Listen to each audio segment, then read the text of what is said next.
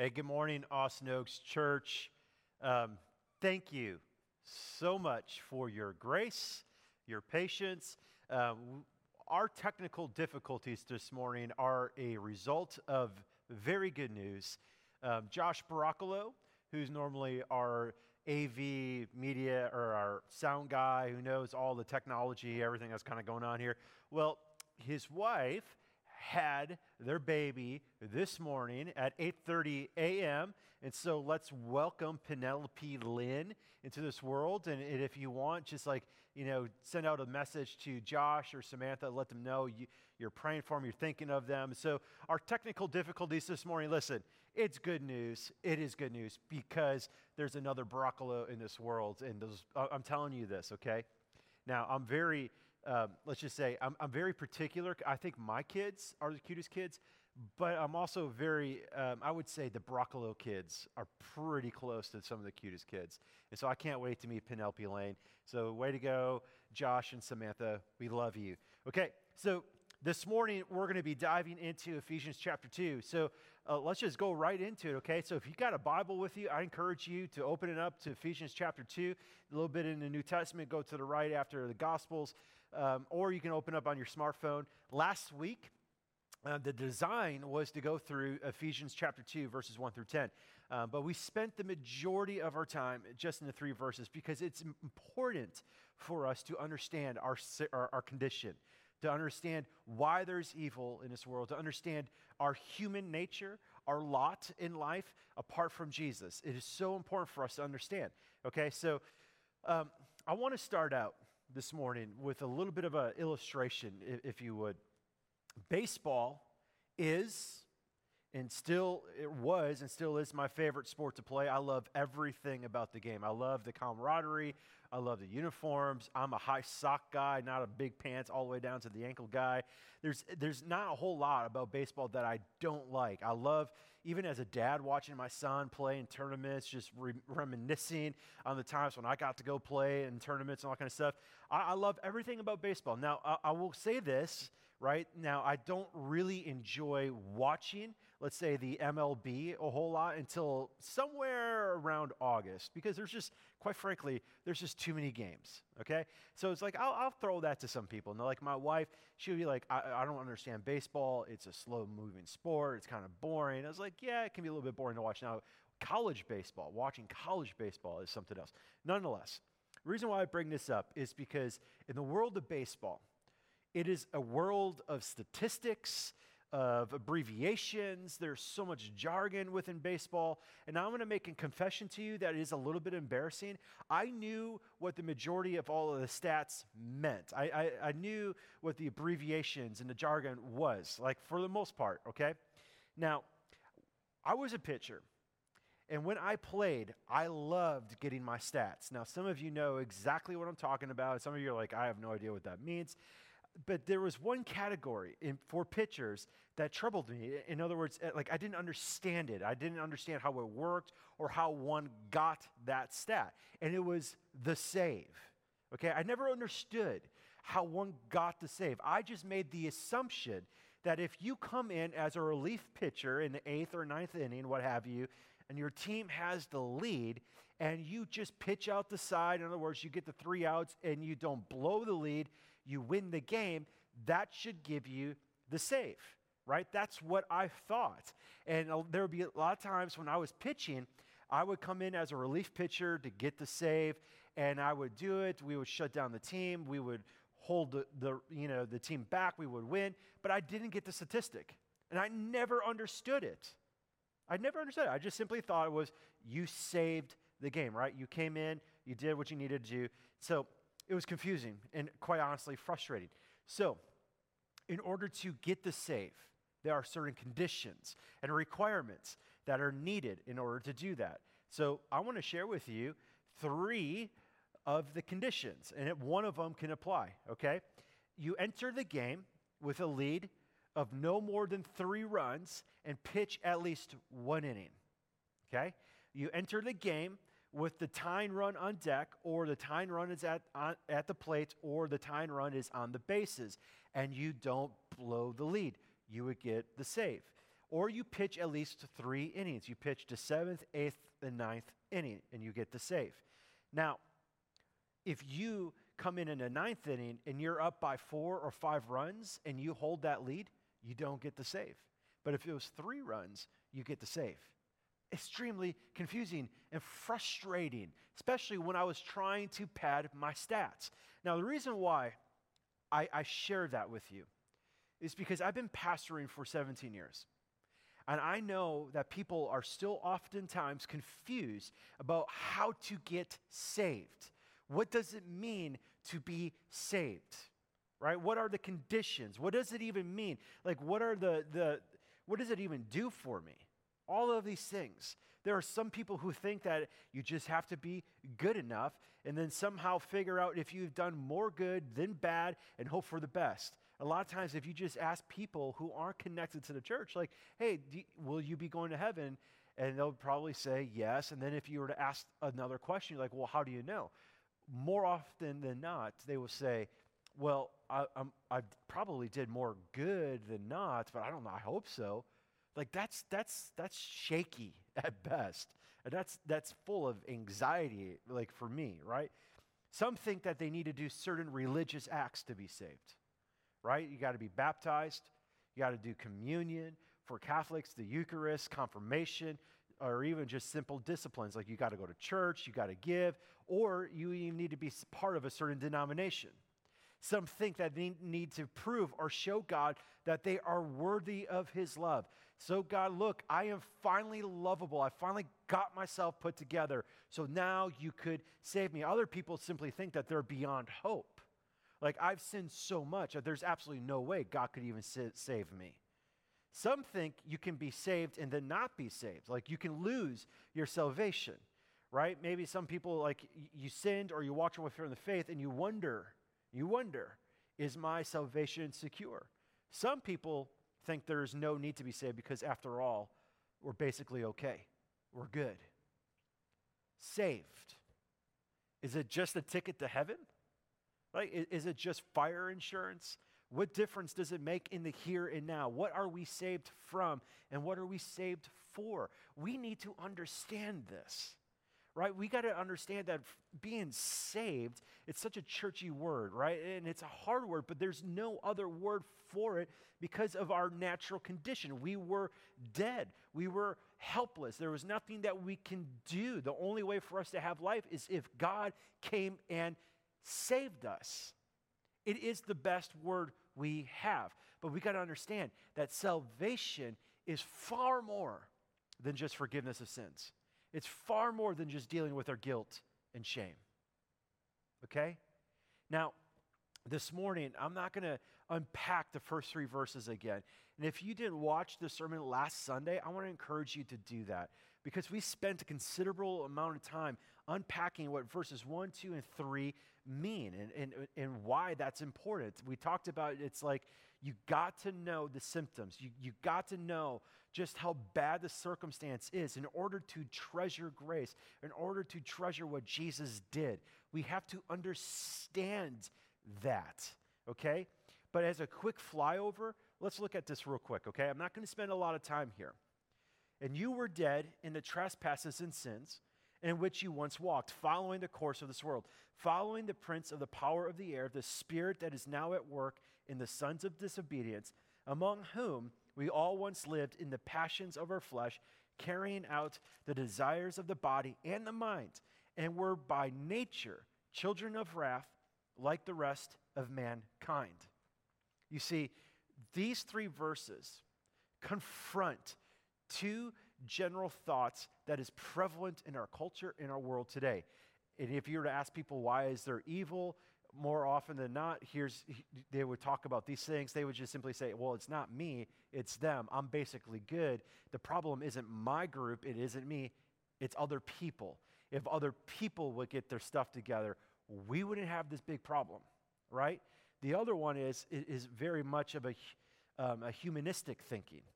That we're basically good. We're good people, that we just get lost on occasions and we lose our way, but we're inherently good. We got to understand something, okay? The problem is that humanity, the majority of humanity, thinks that we are inherently good. But the reality is, history doesn't support that. Now, I'm not saying that we can't do good things. Of course, we can, because God's mercy and his favor is still prevalent, but also we're created in the image of God. But what we are saying is that history, yes, even your own history, shows that we are not inherently good, but that we are inherently selfish, which is a result of sin.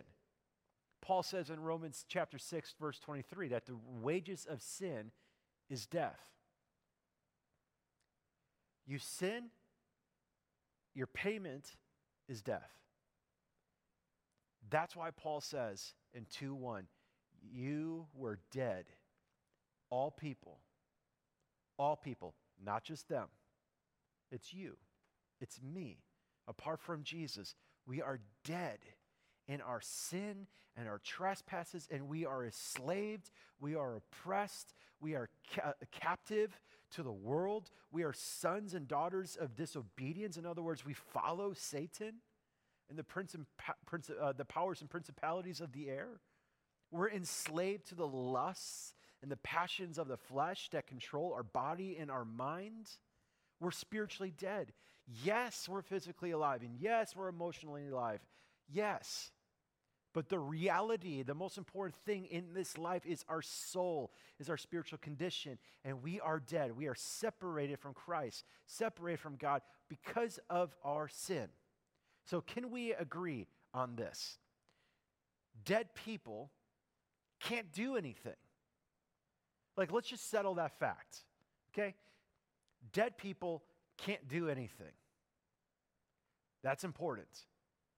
So if we are dead in our sins and we are alienated and we are children of wrath, okay, we can't do anything. The only way for us to be saved or for us to come alive is for someone or something outside of us. And that's what the cross and the empty tomb does. We said this last week that you're not drowning in a sea of sin.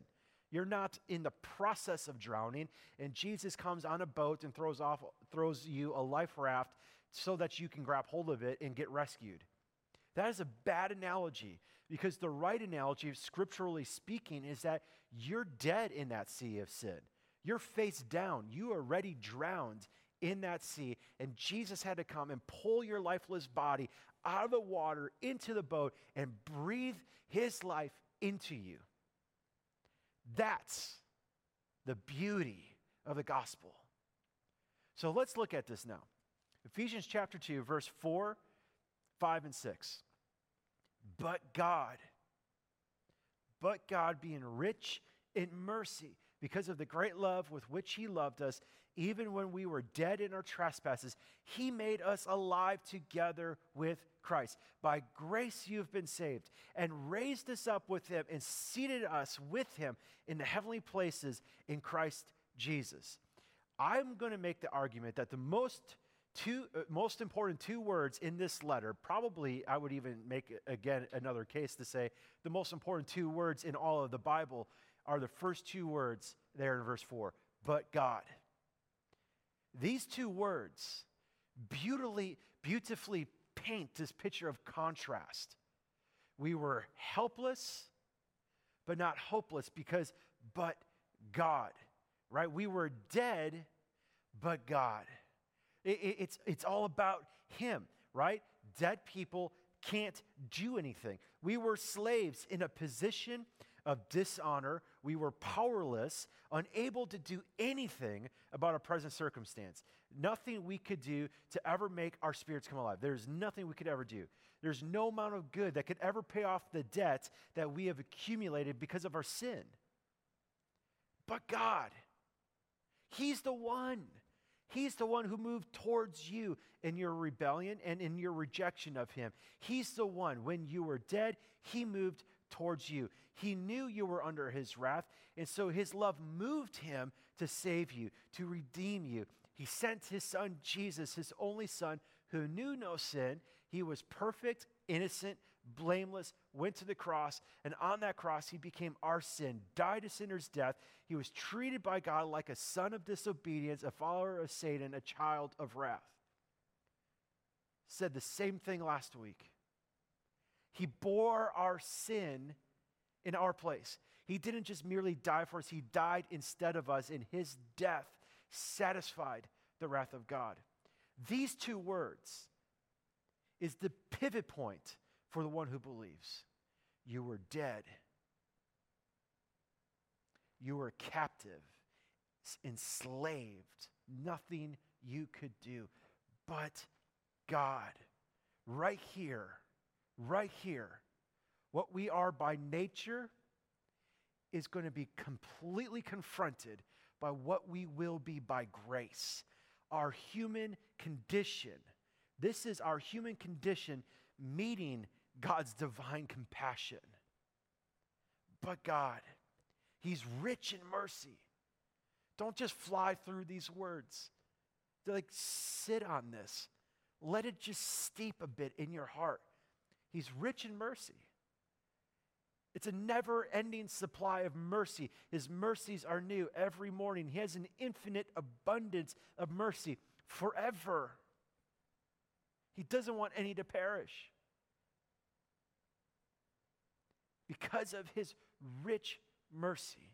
If you ever wonder what God's posture is towards you, you can guarantee it, it is a posture of mercy. Guaranteed. Now is the time of salvation. And that's why scripture says that, is because now he doesn't want any to perish. He's extending mercy to you. Now is the time to receive it, to embrace it, to live in it, and to share in it. Yes, you were under his wrath, and some still are under his wrath, but God made a way. That's mercy. But God, because of the great love with which he loved us, he's rich in mercy, but also because of the love, the great love with which I read that, and I'm just like, man, Paul, he doesn't even have the right words. And in fact, there are no words in our vocabulary that can accurately uh, quantify God's mercy and love. He doesn't know what to say. Because of the great love with which he loved us, it is far surpassing anything we could ever imagine. So here's what I want to do. Just like how sometimes it can be confusing to try to figure out what makes a save in baseball, we need to ask this question What did God actually do? What did he do here when he moved towards us? When he sent his son Jesus to die on the cross, and when Jesus conquered the tomb and death and the grave three days later, and then 40 days after that, ascended to the right hand of the Father, seated there interceding here. Like, what did God actually do? He saved us. He saved us. But what does that mean?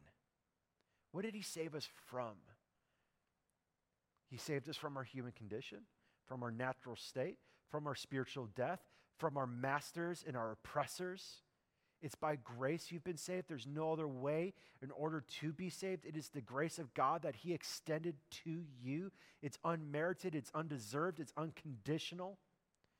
The word saved is written in, in the perfect, it, it's a perfect participle, which means being saved by, by grace, which is now also has these abiding consequences or results of God's saving action in the past.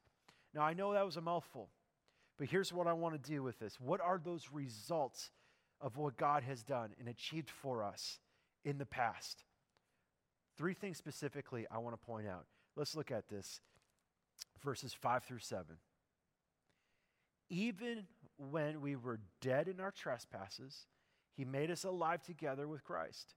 By grace you've been saved, and raised us up with him, and seated us with him in the heavenly places in Christ Jesus, so that in the coming ages he might show the immeasurable riches of his grace and kindness toward us in Christ Jesus. What does it mean to be saved? He made us alive together with Christ. That's the first thing. It is far more than fire insurance. It's far more than a ticket to heaven. It's far more than just a ploy to try to get people to be morally better. No, no, no, no. He, he made us alive together with Jesus. Think of the resurrection. You were dead. He made you alive. He breathed his breath into you. He resuscitated you. And this is intimately connected because of the resurrection. We saw in chapter 1 that God demonstrated his power to the world, to the powers and principalities in the air by raising Jesus from the dead. Now he demonstrates that same power by raising you and I from the dead. Literally, we have awoken, we are resurrected. We are new creations in Christ. And this is not just a pithy religious statement. This isn't just semantics. It makes me think of 1 Corinthians chapter 4, 20. It says that the kingdom of God is not a matter of talk. It's not just words, but it's a matter of power. Now, I remember when I was dead in my sin.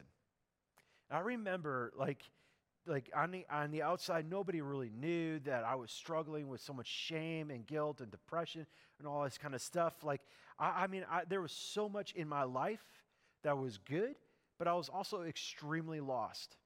There was so many things I was trying to find meaning, peace, happiness, joy, and I got myself involved in drugs and drinking and relationships I mean, like, I wanted to be good. I wanted to change certain behaviors, but the more I tried, the worse it seemed to God.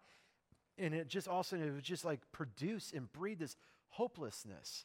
It reminds me of like what Paul would even say in Romans chapter 7. It's like, the good I want to do, well, that's not even the thing that I do. In fact, I do the very opposite. I, I, do the thing I don't want to do. And, and, and it's like he, he summarizes going, What a wretched man I am. Like, I remember trying so hard to get right, trying so hard to prove to those around me that I'm worthy of their love, trying so hard. And all the while on the inside, I was so lost and confused. But nobody on the outside could know that. Many nights lying in bed after a night of drinking or whatever it is, I'm never going to do that again. Why did I do that? I'm not happy with myself over and over and over. And I remember, I remember it was the beginning of my sophomore year in college, and it just got so bad. I literally tried for like the summer before that semester started, in, and it was 2000. Yeah, it was 2000. I tried so hard to get it all together, and I walked into the university in August, getting ready to play ball, absolutely depressed because I wasn't able to change. I wasn't able to do it. I felt like a failure, felt hopeless.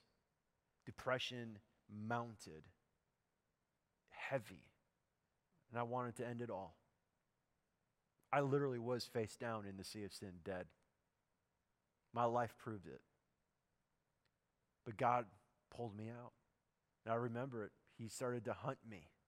He, he was the hound of heaven in my life, coming after me.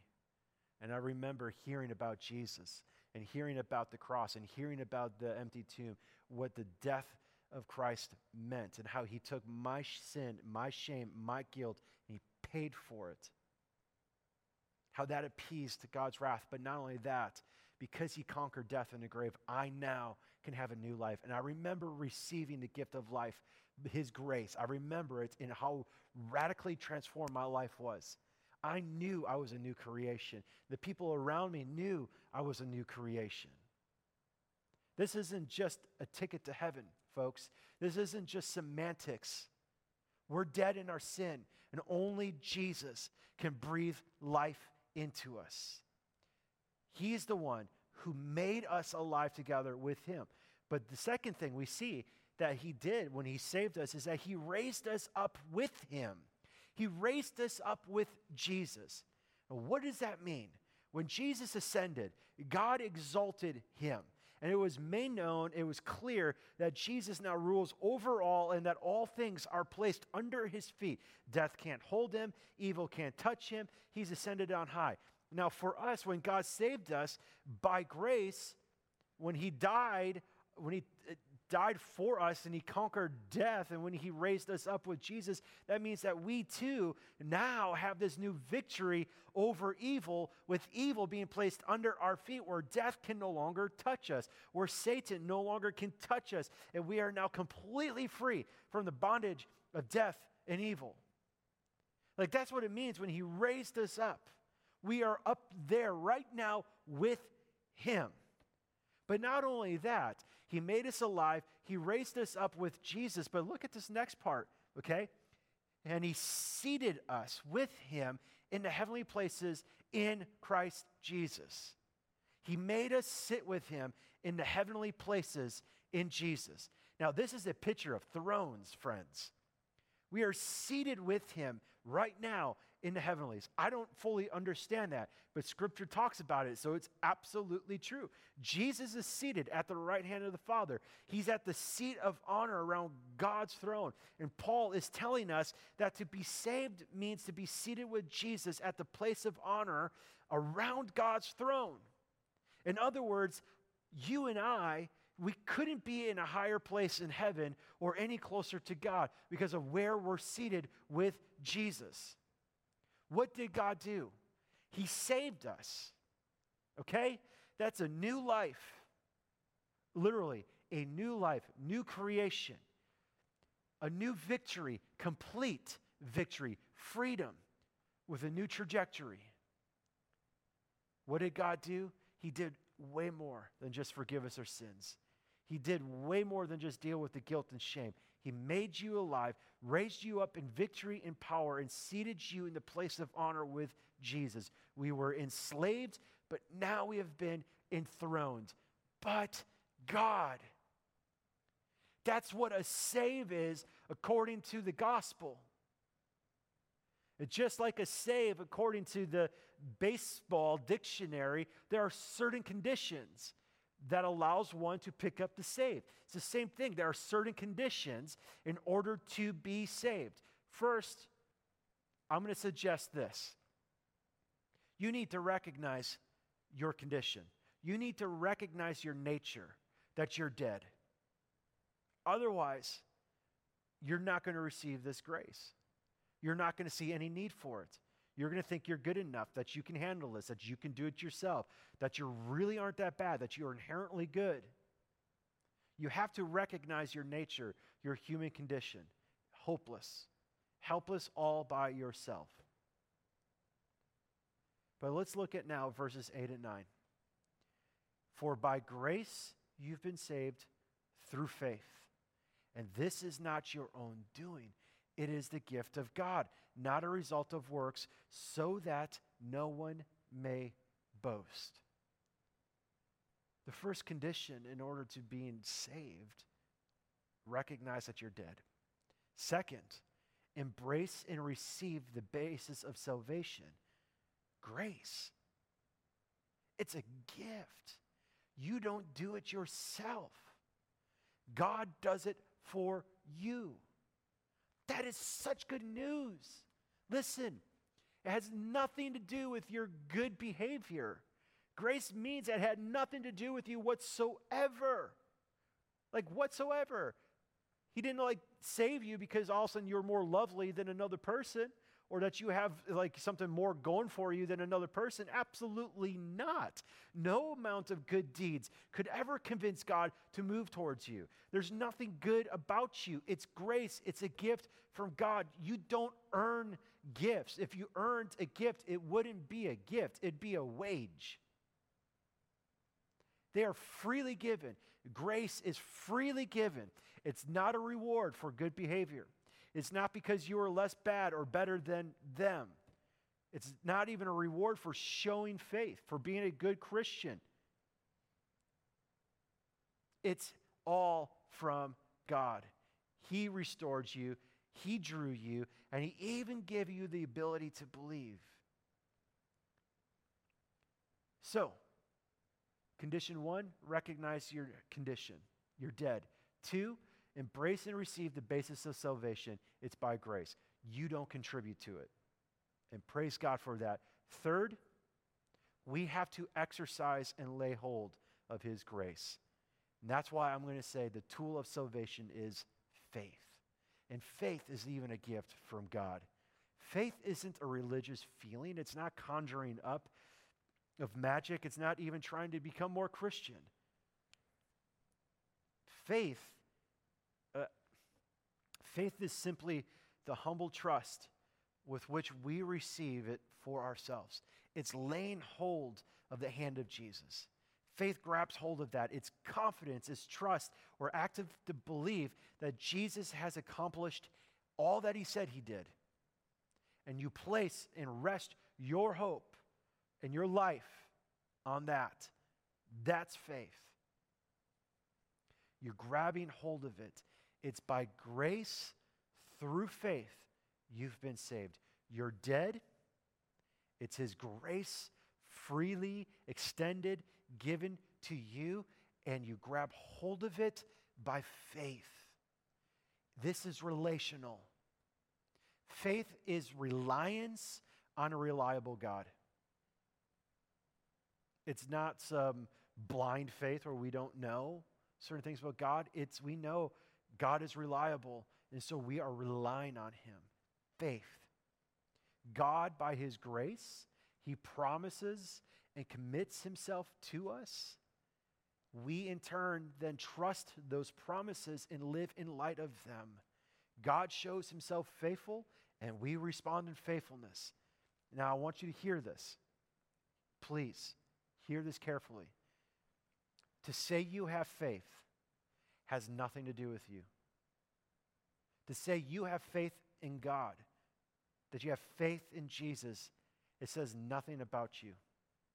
If you say you have faith, you're saying that God is worthy to be trusted on and counted on.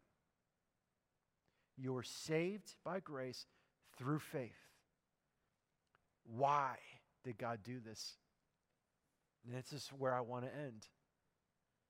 Because this is important for us to understand. What did God do? He saved us. He raised us from, de- from death to life. He, he, he exalted us. We ascended up there with him, and now we're seated in the heavenlies with Jesus. But why did he do this? Why? He didn't have to. He would have been fully just and fully right to leave us in our sin, in our death. What was his motivation for doing it? What prompted God to act on our behalf? It's His mercy, it's His love. But let's look at verse 7 for a moment. So that in the coming ages he might show the immeasurable riches of his grace in kindness towards us in Christ Jesus. He wanted to demonstrate the immeasurable riches you can't fathom it, you can't count it. He wanted to demonstrate the immeasurable riches of his grace. In raising and exalting Jesus, he demonstrated his immeasurable greatness of his power. But in raising and exalting us, he's displaying the immeasurable riches of his grace now and forever. One, one way to think about this, okay, is Think about trophies for a moment, okay?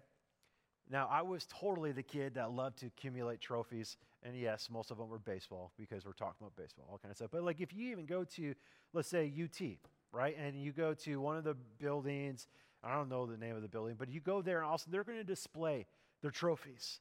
They want to show off what they did, right? Now, like I won't say his name, but there's a there's there is an elder in, in, our, in our church, a present elder who lives out, and, you know, has a house out um, past Dripping at Ranch. And if you were to walk in that house, his house is a trophy room. And I don't understand it. I don't understand why people would hang up dead heads. I, I don't get it. Like, let's, let's mount deer heads and all that kind of stuff. I'm a, I'm a northern boy. I don't know. I don't get it. But it's, we like to show off our trophies. We want people to see it. We want to remember it. Okay? So think about it this way, okay? You see, what if when you think about like someone's wall and all of the trophies, you know, that they got from hunting or sports and schools and high school and universities, like what if when the church is God's trophy room? Right?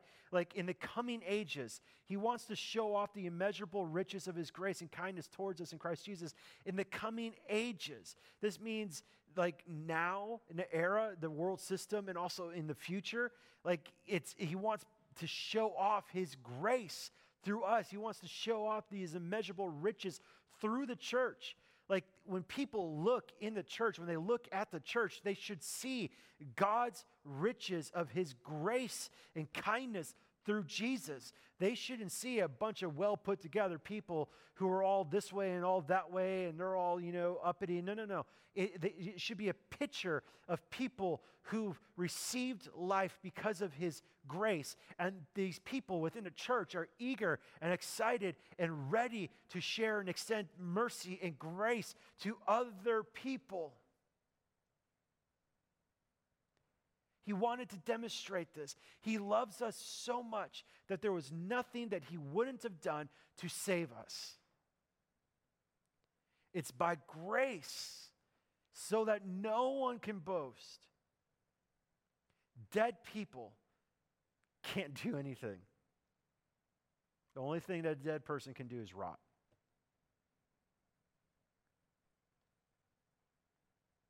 But God, next week, we're going to pick up in verse 10 and launch ourselves into the next section here of Ephesians chapter 2. But here's where I want to end. Some of you have never understood what being saved is. Today is the day of salvation. He's accomplished it for you by His grace. If you want to move from death to life, recognize that He already did it.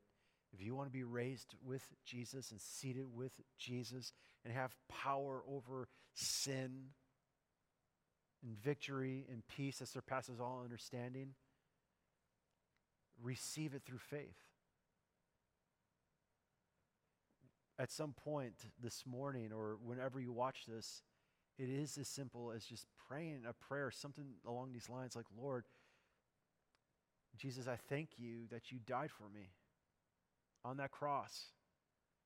And I don't fully understand it, but I know that on that cross, you died my death.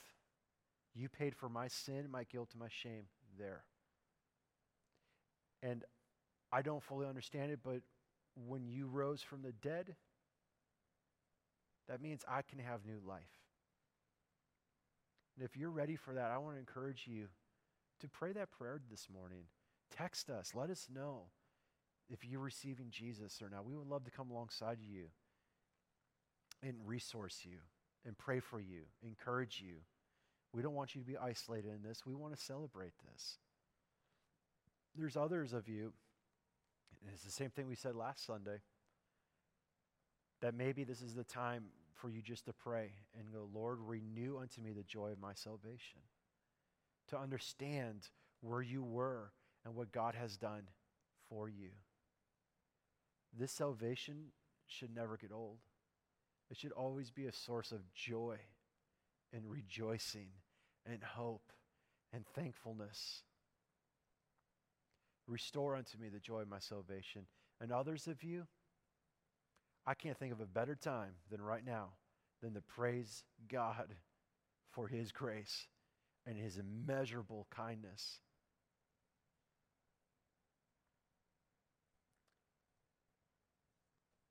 He loves you.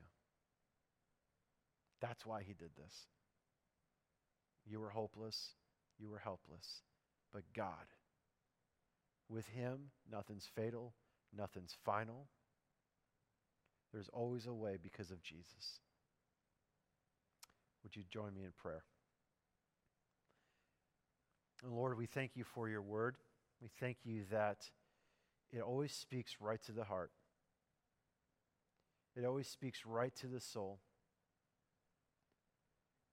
It convicts and encourages, it builds up and it tears down. Thank you for that. So, Holy Spirit, we pray and ask that you would do your work, that you would show areas in people's lives right now that where maybe they need to confess a sin. Maybe for our brother or sister out there who has never fully understood what it means to be saved, that this would be the morning, Lord, and that you would make it clear to them that this is their time to receive this grace by faith. And Lord, I pray for us too as a church that we would never lose the joy of our salvation, that we would never abandon our first love, and that not only would we be kind of your trophies of grace, but Lord, we would be people quick to share grace and mercy to others because you were you did that to us. So we thank you, Lord. We praise you and bless you in Christ's name. Amen. Blessings, church.